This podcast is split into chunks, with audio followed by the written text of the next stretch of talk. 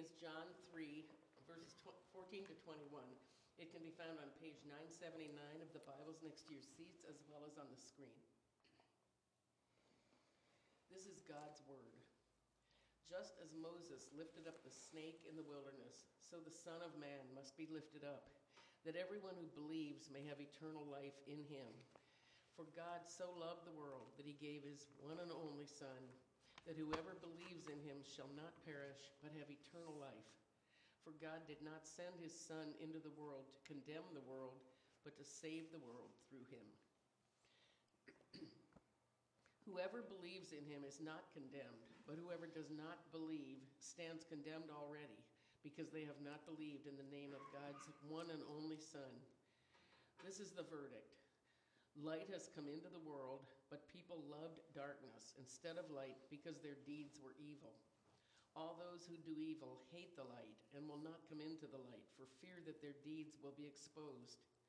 But those who live by the truth come into the light so that it may be seen plainly that what they have done has been done in the sight of God. The word of the Lord. Thanks be God.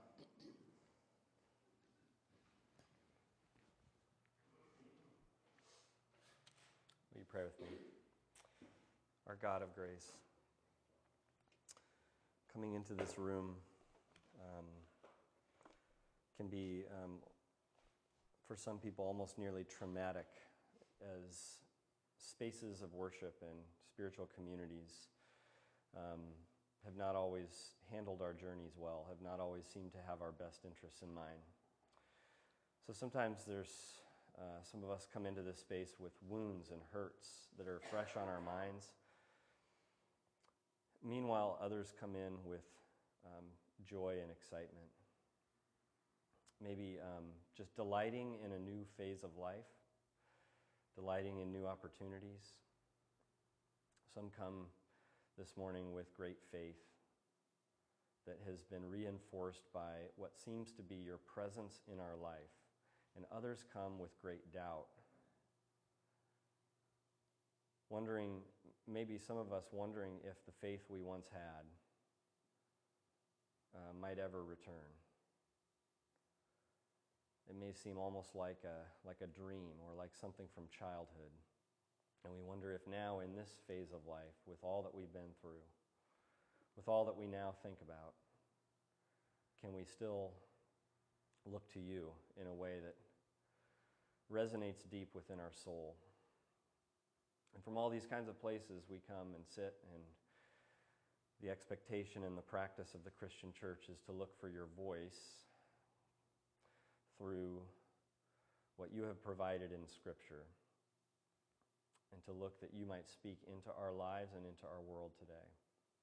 So, even though as we sit here and all of us are more of a mess than we care to admit, we look to your grace and your story to speak to us, a grace that says that even though we're broken and messed up, we are more loved and accepted in Christ than we ever imagined. And may that grace speak to us this morning in a way that is hopeful and helpful through your Holy Spirit. Amen.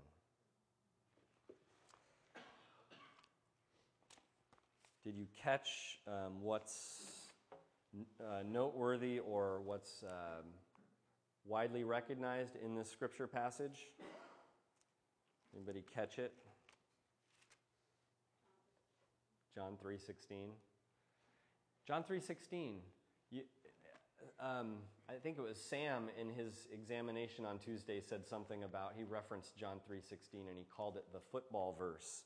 And isn't it interesting that it's a it's it's words that are held up as, as kind of crystallizing a message about the Christian faith, and yet you can just put the reference to where that is and that's enough. You can just put a sign people put a sign at john 3.16 not even the words themselves just the reference to where to find it. And that's almost as if you're holding up the words themselves.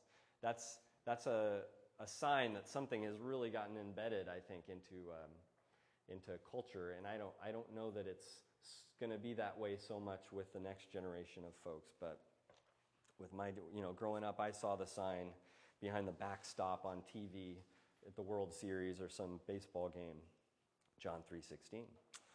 And as we look, get to look at it today, we get to see it in its context, which is a, an experiment in that's always fun when there's a familiar line from Scripture to kind of open up a little bit and see where it fits and how it's speaking to us. And actually, we're not going to reference that verse very much in the next 10 minutes, but it's, it's going to be more like the things around it and how they make sense of that verse and how they tell us there's a couple of things. I'll just give you the cues here. There's, there's how Jesus is the snake and how Jesus is the light. So there's two images that we're given by this passage that are, that are both fascinating. And we're going to look at them. But first, I wanted to start by just referencing verse 18. This is how I think I want to get into the, into the matter of Jesus the snake. Is verse 18 says, Whoever believes in him is not condemned, but whoever does not believe stands condemned already because they have not believed in the name of God's one and only Son. This, this is one of those verses, and there are many, which I don't know if you read the Bible much, but if you, if you do, you maybe have this, where you find things in the Bible that um, if you had been asked, um, you probably would have left them out. Or you would have said them a little softer, more palatable for today's world, right? All this talk of condemnation.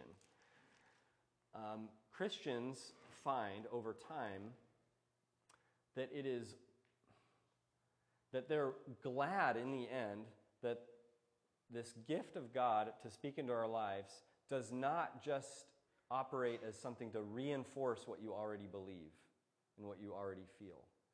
In the end, I end up saying, thank God there's things in here that don't reinforce what I bring to it. Because then we'd really be in trouble if, that's, if that was the test, the litmus test for what can be in here, is that I have to approve. And so, so anyway, we, I want to look at verse 18 and, and point out how it casts us in a pretty um, troubled light. We're, we're in a tough situation in terms of humanity, and there's talk of condemnation. On April 29, when we have our installation of elders and deacons, they will become, for City Life Church, the office bearers, the local office bearers right in our church. Right now, I'm considered by our church an office bearer, but then we will have elders and deacons as office bearers. They will verify their commitment, and so they're, they're studying it right now. They're studying these confessions, which they verbally give consent to as office bearers. And this is what the Belgic Confession, one of our three Reformed confessions, this is what it says in Article 15. It says, We believe that by the disobedience of Adam, original sin has been spread through the whole human race. It is a corruption of all nature, an inherited depravity. See, it just gets better and better this morning. an inherited depravity which even infects small infants in their mother's womb, and the root which produces in man every sort of sin it is therefore so vile and enormous in God's sight that it is enough to condemn, there's that word again, condemn the human race, and, and it is not abolished or wholly uprooted even by baptism. Seeing that sin constantly boils forth as though from a contaminated spring. Don't worry, I have more to say. We, we won't end with that. This is, that's the Belgic Confession. The Heidelberg Catechism, that you'll see a quote in the worship guide um, from that, which says uh, something similar. I thought I had, yeah, here it is. It says, when, then where does this corrupt human nature come from? Answer The fall and disobedience of our first parents, Adam and Eve, in paradise. This fall has so poisoned our nature that we are all conceived and born in a sinful condition.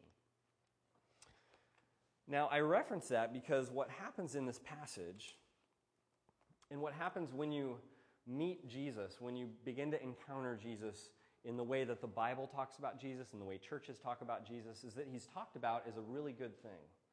He's talked about as such a good thing that even at one point he refers to himself in the Gospel of John, actually, later on, he refers to himself as the living water. When you drink of this water, you'll never thirst. He's like, he's like the, it's like the elixir that if you drink this, you will be healed, you will be restored, you will live forever. This is Jesus. Finally, the life I've always wanted, the life I've always needed. But here's the question How are you going to think that that's anything really that important if you imagine yourself already coming to that living water with eh, pretty good water already?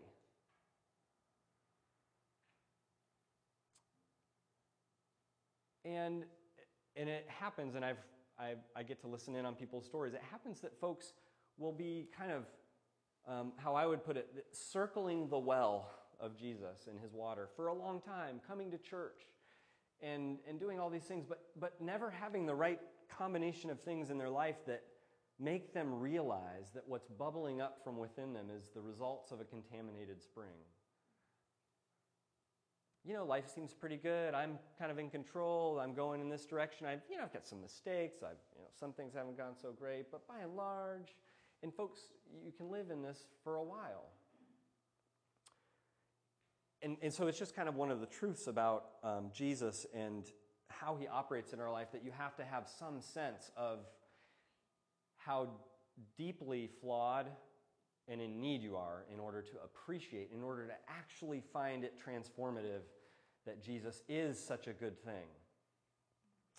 And this story that is referenced in John chapter 3 is a fantastic illustration of this. The passage started out this way, and these are the words of Jesus Just as Moses lifted up the snake in the wilderness, so the Son of Man must be lifted up, that everyone who believes may have eternal life in him. So you flip over in your Bibles, if you want to, to page 144.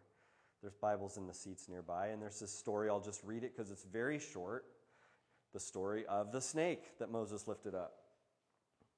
Um, it's Numbers 21, verse 4, and it goes like this They traveled from Mount Hor along the route to the Red Sea to go around Edom. But the people grew impatient on the way. They spoke against God and against Moses and said, Why have you brought us up out of Egypt to die in the wilderness? There is no bread, there is no water, and we detest this miserable food. Then the Lord sent venomous snakes among them. Again, to that issue of things I might have left out of the Bible. God, the loving, merciful, gracious God, sends venomous snakes among his people. They bit the people, and many Israelites died. The people came to Moses and said, We sinned when we spoke against the Lord and against you. Pray that the Lord will take away the snakes from us. So Moses prayed for the people. The Lord said to Moses, Make a snake and put it on a pole. Anyone who is bitten can look at it and live. So Moses made a bronze snake and put it up on a pole. Then, when anyone was bitten by a snake and looked at the bronze snake, they lived. End of story. Part of me, was, I, I love the simplicity of that story. How so much is told in such little time, the economy of words. Anyone who looked at the snake lived. And that's exactly what Jesus is saying his ministry is all about. He is like in your life. Jesus is the snake. Jesus is the bronze snake held up. Jesus is another way the Bible puts it is Jesus became sin for us. The way that that bronze snake was lifted up before the people, Jesus becomes sin lifted up in front of us. Lifted up before us, Jesus becomes the becomes swallowed up really by the poison and the corruption. So that when we look at him, we find healing. If you don't, if you're walking around thinking that you haven't been bitten by a snake and you don't go to get the help you need, you're going to die. If you're walking around spiritually speaking and you don't have a sense that coursing through you spiritually is poison, is contamination, then spiritually speaking, you're going to die. Nobody wanted to say it. You're going to die. I mean, that's, that's the parallel that's going on here. And so, Christians, what, throughout history, what Christians have learned to do and what uh, happens with this table right here is that um, we look to Jesus, we look to his being lifted up before us on the cross. And we look to this cross and we learn to look to it and bring our corruption and bring our contamination. And even if we're having a great day and things are falling into place and we don't really feel that messed up, we kind of learn to just remember that we are or try in some way to access that fact. Because if we don't, then we lose touch with life and being saved. So Jesus is the snake. But in this passage, as it continues, then we, we get, and this is so, it's, it's part of the frustration and also the fun of reading the Gospel of John. Because John, as a writer, um, he, he, some of you will love this, some of you will hate this, but he is not linear he kind of just goes around in different circles and he comes back and now we're this and now that and now we're talking about this. So much so that in this passage, translators don't know where Jesus' words stop and where they start. And so you notice, I think our, the Bibles here in these seats have red text up to a point, and the, but this debatable. Are the next words like a narrative or are they Jesus' words? And you know, John just is kind of always being poetic and mixing things together and not following a clear outline. And so that's one of the things John does here is he weaves into this conversation of the snake and of what we think of as John 3:16 and he weaves into it this conversation about light. And so and it's, it's like Jesus is the light as well. So he's the snake but he's also the light. And this light functions as a way to expose expose what the dark kind of helps cover. I have this, um, I'm not very excited about this or proud of it, but I have this part of me that um, in certain circumstances, um, without even thinking, I'll do things that um, later I'll, I'll say, like, why did I do Why was I doing? Like, if I'm in the grocery store, for example, and I see someone that I'm supposed to know, I've met them, I know their name, or I, I, no, I should know their name. I knew their name at one time, maybe. So are you, are you following me? You've been in this place. And, and suddenly, then I see this person. And in that instant, my grocery list becomes, and this is like instinctive, my grocery list becomes 10 times more interesting. so, some, of you have been, some of you have done this. Yeah. You know, s- suddenly the nutritional value of this thing in my cart that I picked up becomes just captivating. Like, wow, and puzzling. Huh. Wait, does it have any sugar? What's the carb count on this? Okay. Suddenly I think of something on the complete other side of the grocery store that I, you know, forgot. And I just thought of it now. And so I got to go that way. What's going on with that? There's part of it like, I don't want to be brought into the light. I don't want to be brought into the exposure of the awkwardness of I don't remember your name. I don't even remember how I know you. I think one of your children's in the class of one of my kids, but I don't know which one, and I have no idea what your name, and I don't know which one's your kid. That could get really awkward. Um, so, you know, it just gets, it's just like I'd rather not have all that exposed, and I have this inbuilt, I'm trying to emphasize, this inbuilt running away uh, from exposure. And probably if I, if I knew, if I, if I stopped and thought it out cognitively, logically, the best thing for me would be to walk up and be honest, right? That would be good on all fronts moving forward. But instead, I make it worse by fleeing to the dark corners of the grocery store. That's, as we read in this passage, that's a little bit of an analogy for what we do spiritually as we're looking at verse 20 and 21. All those who do evil hate the light and will not come into the light for fear that their deeds will be exposed. But those who live by the truth come into the light so that they may be seen plainly that what they have done has been done in the sight of God. Jesus is not just the snake lifted up before you, the bronze um, image of salvation, come before it and find healing. Jesus is also the light that exposes.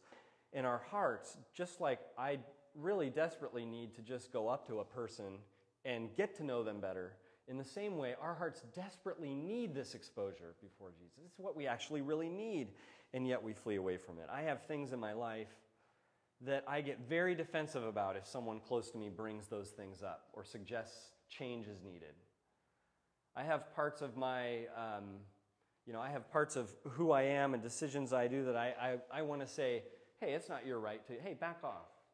That's not, I, you know, I have all these ways that I want. Not, not these things, I don't want them to be exposed. Maybe you have that too. It's instinctive. It's instinctive that we would, that we run away from what we need most, in a sense.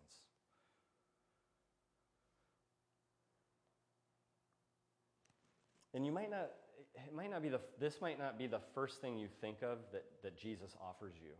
You know, this might not be the first thing you say. This is what Jesus does for my life, is Jesus shines light on everything and just brings out like who I am and exposes um, what I've been up to and what's in my heart. Instead, we, you know, one person's saying like, you know, I'm coming to church or I'm coming to Jesus because, you know, at this last church, I didn't really like the rules but it, you know, I want a set of new rules at the new church. And maybe another person is saying, I want to go to this church over here because it reflects um, my politics better. Uh, because certainly Jesus would vote the way that I vote. So we are pursuing a better set of rules, or we're pursuing a better kind of political Jesus than the last one that we saw at another church. And both of these things miss the mark. What we need desperately, what we need most is um, new light, exposing light, truth telling light, the light of love. It may feel at first like tough love, it may feel like exposing vulnerable love, and yet it's the life giving love. There was this great story that was told on Tuesday at this classis meeting that I was talking about. One of the people being examined to become a commissioned pastor to, to become ordained. Um, his name is Cisco Bergen. And so the story is told, I'll just keep it really short, but the story is told of Cisco who came out of a gang and crime background. Um, there's a picture actually we can show of Cisco. Cisco um, was in prison when he first had someone talking to him about Jesus, and the person visiting him um, was talked about. I don't know the whole story behind it. Was talked about as a one-eyed Dutchman. And this one eyed Dutchman was coming just to visit and tell people about Jesus. And um, the first encounter that Cisco had with this guy was to spit, literally spit in his face.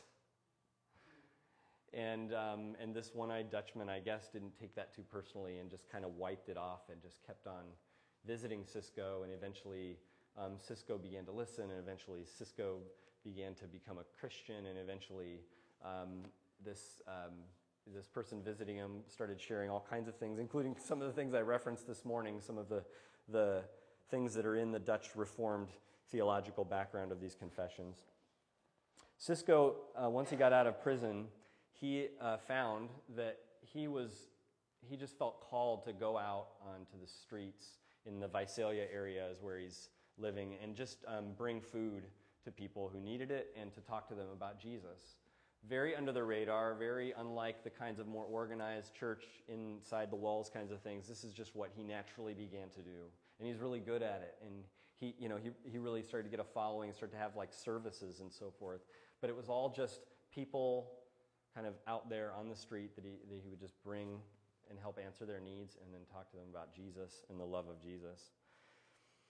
And so eventually, um, after um, I guess part of the story is some churches tried to kind of wrap Cisco into their uh, ministry in a way that wasn't really in his best interest, and sometimes churches tend to do those things.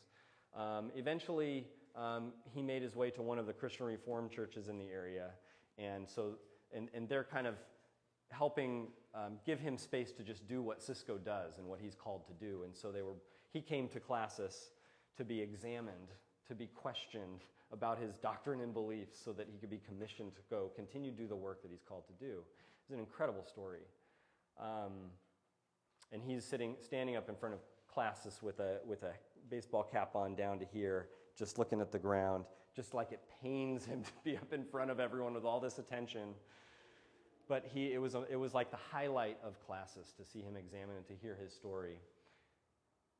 It's interesting. Let me just, let me just tie it back around. Someone who's so resistant, um, so resistant to anything of this Jesus stuff, to be spitting on the face of the person bringing it to them, to eventually be at the point that Jesus has been so good and so healing and so trustworthy that he'll go to a room full of like 80 pastors and elders to be examined on his doctrine in, life before them. That's exposure. That is raw, full on exposure. And he doesn't know, he didn't know most of us who were there to ask him questions. I see this all the time.